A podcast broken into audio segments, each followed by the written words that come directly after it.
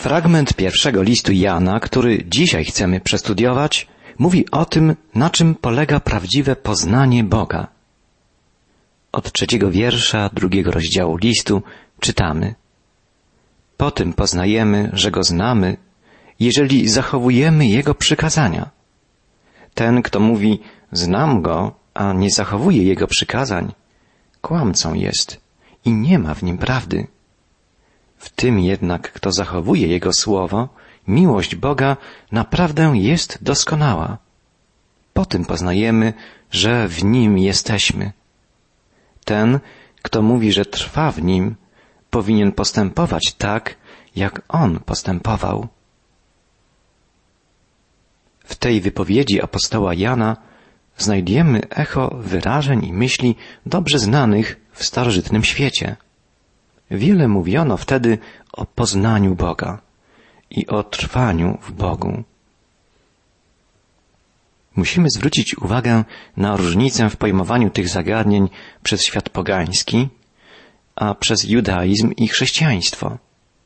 Poznanie Boga, mieszkanie w Nim, trwanie w społeczności z Bogiem zawsze było pragnieniem ludzkiej duszy. Augustyn miał rację, powiadając, że Bóg uczynił ludzi na swoje podobieństwo i jedynie w Nim znajdują oni swoje uspokojenie. Odnośnie poznania Boga w starożytnym świecie istniały trzy główne kierunki myślowe. Pierwszy, klasyczny grecki. W wieku wielkiej myśli i literatury w VI i V wieku przed Chrystusem Grecy uważali, że do Boga można zbliżyć się poprzez proces intelektualnego rozumowania. Klasyczna ciekawość grecka była uważana nie za wadę, ale za najwyższą snut. Uważano ją za matkę filozofii, czyli umiłowania mądrości. Wszystko ma być przebadane, uważali Grecy. Cały świat jest terenem badań człowieka. Nie ma pytań, które można byłoby uważać za niewłaściwe czy mało istotne. Przyroda zawsze coś potwierdza albo czemuś zaprzecza. Bóg też musi być poznawalny, bo czyż nie takim uczynił On człowieka? Grecy w okresie rozkwitu swego intelektualnego rozwoju uważali, że drogą do Boga jest intelekt, myślenie. Należy zwrócić uwagę na to, że intelektualne podejście do religii nie ma nic wspólnego z etyką. Jeżeli religia jest sprawą jedynie umysłu, a Bóg celem ćwiczeń intelektualnych, wtedy religia jest czymś w rodzaju wyższej matematyki. Staje się ona intelektualną satysfakcją, a nie moralnym działaniem, stąd wielcy myśliciele greccy nie byli szczególnie dobrymi ludźmi. Nawet tak wielcy ludzie jak Platon czy Sokrates nie widzieli na przykład nic złego w homoseksualizmie. Człowiek starał się poznawać Boga intelektualnie, co wcale nie czyniło go dobrym człowiekiem. Grecy osiągnęli szczyty intelektualnego rozkwitu, ale ich moralność pozostawiała wiele do życzenia. Człowiek może być błyskotliwie inteligentny, a jednocześnie może żyć nieetycznie, niemoralnie. W późniejszym okresie Grecy poszukiwali Boga w przeżyciach emocjonalnych. Charakterystycznym zjawiskiem religijnych y, przeżyć tamtych czasów były misteria religijne. Na tle historii religii było to bardzo niezwykłe zjawisko. Celem misterium było połączenie z bóstwem, a wspólną formą widowiska pasyjne. Wszystkie tego rodzaju religie opierały się na opowiadaniu o tym samym Bogu, który żył, cierpiał, umarł straszną śmiercią, a następnie powstawał z martwych. Człowiek poddający się temu rytuałowi przez dłuższy okres czasu był nauczany, musiał stosować się do ascetycznych zasad dyscypliny życia. Aż do granic wytrzymałości wzrastało w nim wewnętrzne oczekiwanie – Potem mógł wziąć udział w widowisku pasyjnym, przedstawianym na scenie i ukazującym cierpienie, śmierć i powstanie bóstwa do życia. Każdy szczegół przedstawienia wzmacniał atmosferę napięcia. Towarzyszyło mu pomysłowe oświetlenie, zmysłowa muzyka, zapach kadzidła, cudowna liturgia. W tej atmosferze odbywało się przedstawienie, w którym wyznawca identyfikował się ze swoim bóstwem, żeby w końcu móc zawołać Jestem Tobą, a Ty jesteś mną. Adept uczestniczył zarówno w cierpieniu bóstwa, jak i w jego zwycięstwie i nieśmiertelności. Było to niejako odczuwanie Boga bardziej niż poznawanie Boga. Było to wyjątkowe przeżycie emocjonalne i to niekoniecznie krótkotrwałe. Można byłoby je porównać do religijnego narkotyku.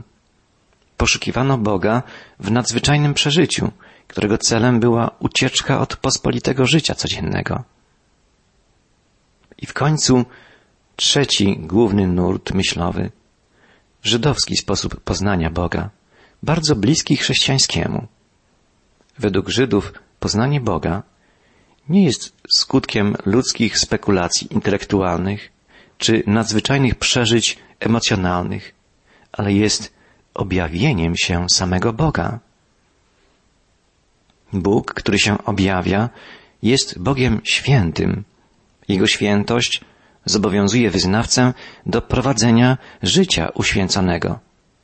Apostoł Jan nie wyobraża sobie prawdziwego poznania Boga, które nie wyrażałoby się w posłuszeństwie Bogu. Poznanie Boga może być potwierdzone jedynie posłuszeństwem względem Boga. Poznanie Boga można zdobyć jedynie poprzez okazanie Mu posłuszeństwa. Jeden ze współczesnych teologów napisał, poznanie Boga jest przeżywaniem Jego miłości w Chrystusie i wyrażenie tej miłości w posłuszeństwie. Jan stanął przed pewnym problemem.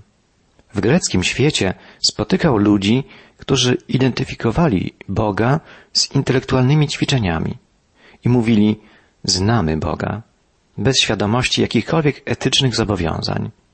W greckim świecie spotykał ludzi też, którzy w ekstazie przeżyć emocjonalnych mogli powiedzieć Jestem w Bogu, a Bóg jest we mnie. Ale nie zauważali Boga w postaci jakichkolwiek zasad etycznych. Jan Apostoł zdecydowanie i bezkompromisowo stwierdza, że jedynym dowodem poznania Boga jest posłuszeństwo Jego nakazom, a jedynym sposobem wyrażenia jedności z Chrystusem jest naśladowanie Jego stylu życia. Chrześcijaństwo jest religią, która obdarza największym przywilejem, a jednocześnie zobowiązuje do największej odpowiedzialności. Wysiłek umysłowy i emocjonalne przeżywanie nie są pomijane, ale muszą one wyrażać się w moralnym postępowaniu. Dlatego apostoł podkreśla, pewność, że znamy Boga, mamy wtedy, gdy przestrzegamy Jego przykazań, gdy w życiu na co dzień posłusznie Jego słowu kroczymy śladami Jezusa Chrystusa. Przysłuchajmy się uważnie wypowiedzi apostoła. Po tym poznajemy, że Go znamy, jeżeli zachowujemy Jego przykazania. Ten, kto mówi, znam Go, a nie zachowuje Jego przykazań, kłamcą jest i nie ma w nim prawdy. W tym jednak, kto zachowuje Jego słowo, miłość Boga naprawdę jest doskonała. Po tym poznajemy, że w nim jesteśmy. Ten, kto mówi, że trwa w nim, powinien postępować tak, jak on postępuje. Zapamiętajmy, pewność, że znamy Boga, mamy wtedy, gdy przestrzegamy Jego przykazań, gdy w życiu na co dzień posłuszni Jego słowu kroczymy śladami Jezusa Chrystusa. Tak brzmi nauka apostolska. Jan odpiera w swoim liście także argumenty uzyskujących coraz większe wpływy gnostyków, którzy twierdzili, że ich wiedza przewyższa wiedzę chrześcijan. Głoszone przez agnostyków poznanie oznaczało obszerny system myśli o Bogu i o świecie. Chrześcijanie natomiast znają Boga, który sam, jako żywa osoba, jest Zbawicielem i Panem. On sam się nam objawia. On jest ubłaganiem za nasze grzechy, więcej za grzechy całego świata. W nim, pisze apostoł, okazała się jego potężna wola miłości. Ta wola miłości włącza nas w społeczność z nim i w życie z nim. Wyraża się w jego przykazaniach, które są w gruncie rzeczy jednym wielkim przykazaniem przykazaniem miłości. Jego przykazania to wskazówki mające swoje źródło w samej Jego istocie, bo On przecież jest miłością. Nie chodzi tu o prawo, nie chodzi o wypełnianie prawa po to, by osiągać własną sprawiedliwość przed Bogiem. Nie, chodzi o osobistą relację z Nim, o osobisty stosunek do tego, w którym objawione nam zostało samo życie. W jaki sposób moglibyśmy go poznać, gdybyśmy nie zachowywali Jego przykazań, Jego wskazówek, jako wyrazu Jego najgłębszej istoty? Jan, jako Izraelita, myśli przy tym o poznaniu, które jest czymś innym niż poznanie rozumem. Poznanie, jak to jest ukazane na przykład w pierwszej księdze Mojżeszowej, w czwartym rozdziale, poznanie jest pochodną wspólnoty, bliskiej więzi. Dlatego dla Jana przedmiotem poznania nigdy nie są rzeczy albo nagie prawdy. Jest to zawsze poznanie osoby. Bóg jest osobą. Poznanie Boga to poznanie żywej osoby. Osoba nigdy nie może stać się tylko przedmiotem, którym podmiot może zawładnąć dzięki poznaniu. Osoby mogą się spotkać, a ich poznanie jest otwarciem się na wspólnotę, na relację wzajemną. Dlatego poznanie zawsze oznacza zajęcie stanowiska wobec drugiej osoby. I dlatego poznanie chrześcijanina, który wchodzi w społeczność z Bogiem, w Jezusie Chrystusie, przewyższa poznanie największych mędrców, filozofów, gnostyków.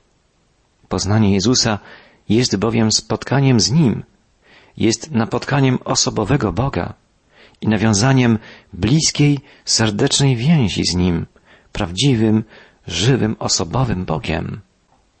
Apostoł Jan pragnie wyraźnie podkreślić, że kiedy mówi o przestrzeganiu przykazań, nie ma na myśli powrotu do zakonu, prawa. Jan pisze, kto jest posłuszny Słowu Jego, ten naprawdę osiąga pełnię miłości Bożej. Zamiast słowa przykazanie pojawia się tu wyrażenie słowo, które ma szersze znaczenie.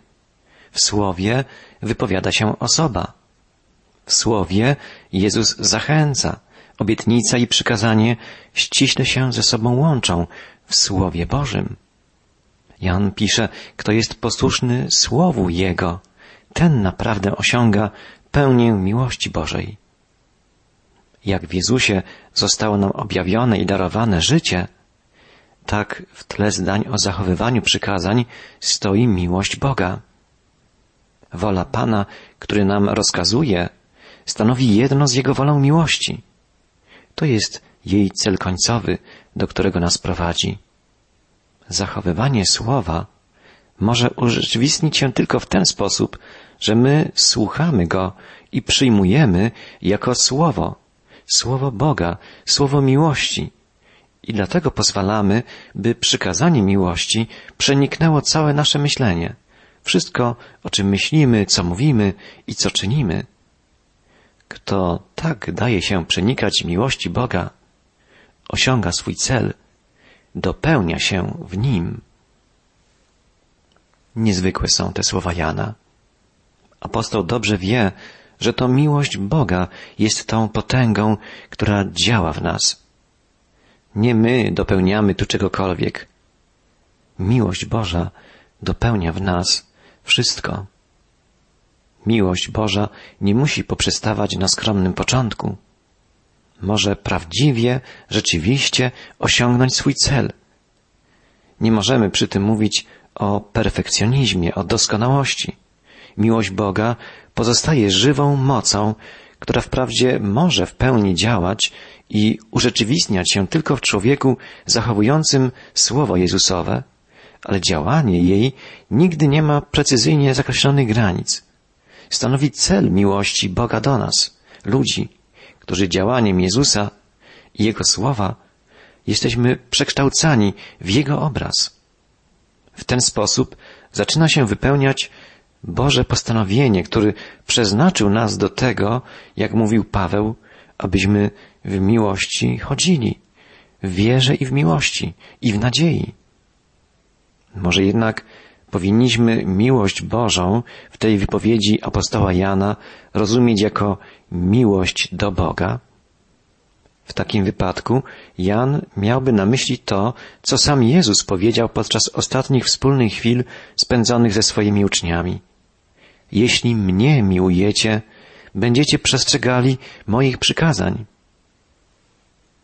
Miłość do Jezusa nie kończy się ani na poprawnym teologicznym poznaniu, ani na porywających uczuciach, ale dopełnia się w posłuszeństwie woli Bożej, w Chrystusie, w zachowywaniu Słowa Chrystusowego, Jego poleceń, Jego nauki, Jego przykładu. Kto Słowo Chrystusowe rzeczywiście zachowuje i pozwala, aby ono w nim żyło i działało, w tym dopełnia się Jego miłość do Boga. Właśnie tak chrześcijanin zostaje uzdolniony do wypełniania przykazania miłości. Bóg pragnie całkowicie wypełnić człowieka swoją przemieniającą miłością. Kto poznaje Boga, kto pozwala, by Jego słowo go przemieniało, doświadcza czegoś cudownego. Zamieszkuje w Bogu, przebywa w Nim. Jan pisze, po tym poznajemy, że w Nim jesteśmy. Nie jesteśmy daleko od Niego. Poznajemy Go. Jesteśmy w Nim. Nie tak jak badacz, który przy pomocy swoich narzędzi dostrzega pewne struktury świata. Nie, zupełnie inaczej. W Chrystusie otrzymujemy inną pozycję istnienia w tym, którego poznaliśmy. Przy końcu listu Jan powróci do tego jeszcze raz. Napisze, poznaliśmy tego, który jest prawdziwy i jesteśmy w tym, który jest prawdziwy, w Synu Jego, Jezusie Chrystusie. A więc poznanie Boga to przebywanie w Jezusie Chrystusie. Drogi przyjacielu, poznanie Boga to przebywanie w Jezusie Chrystusie. Jan pisze na koniec, kto mówi, że w nim mieszka, powinien sam tak postępować, jak on postępował. Znowu spotykamy tu jedną z tych prostych wypowiedzi Jana, których prawdziwość nie podlega dyskusji i które dlatego są tak prowokujące. Kto mówi, że w nim mieszka, powinien sam tak postępować, jak on postępował. Nie ma w tym zdaniu nic, co byłoby trudno zrozumiałe. Nie wymaga właściwie nic wyjaśnień. Przebywanie w Chrystusie, mieszkanie w Nim, a zarazem chodzenie zupełnie innymi drogami niż On chodził, jest niemożliwe. W ten sposób przestalibyśmy w Nim mieszkać i coraz bardziej byśmy się od Niego oddalali. Nie chodzi przy tym tylko o przykład Jezusa. Chodzi o udział w Nim, w Jego życiu, w Jego dziele, w Jego cierpieniach, udział, który w sposób konieczny wynika z mieszkania w Nim. Jest to udział w Jego śmierci i zmartwychwstaniu, w całym Jego dziele zbawienia, w Jego zwycięstwie nad grzechem, nad śmiercią. Gdyby w czyimś życiu niczego z tych rzeczy nie można było dostrzec, wtedy twierdzenie ja mieszkam w nim byłoby pustym dźwiękiem.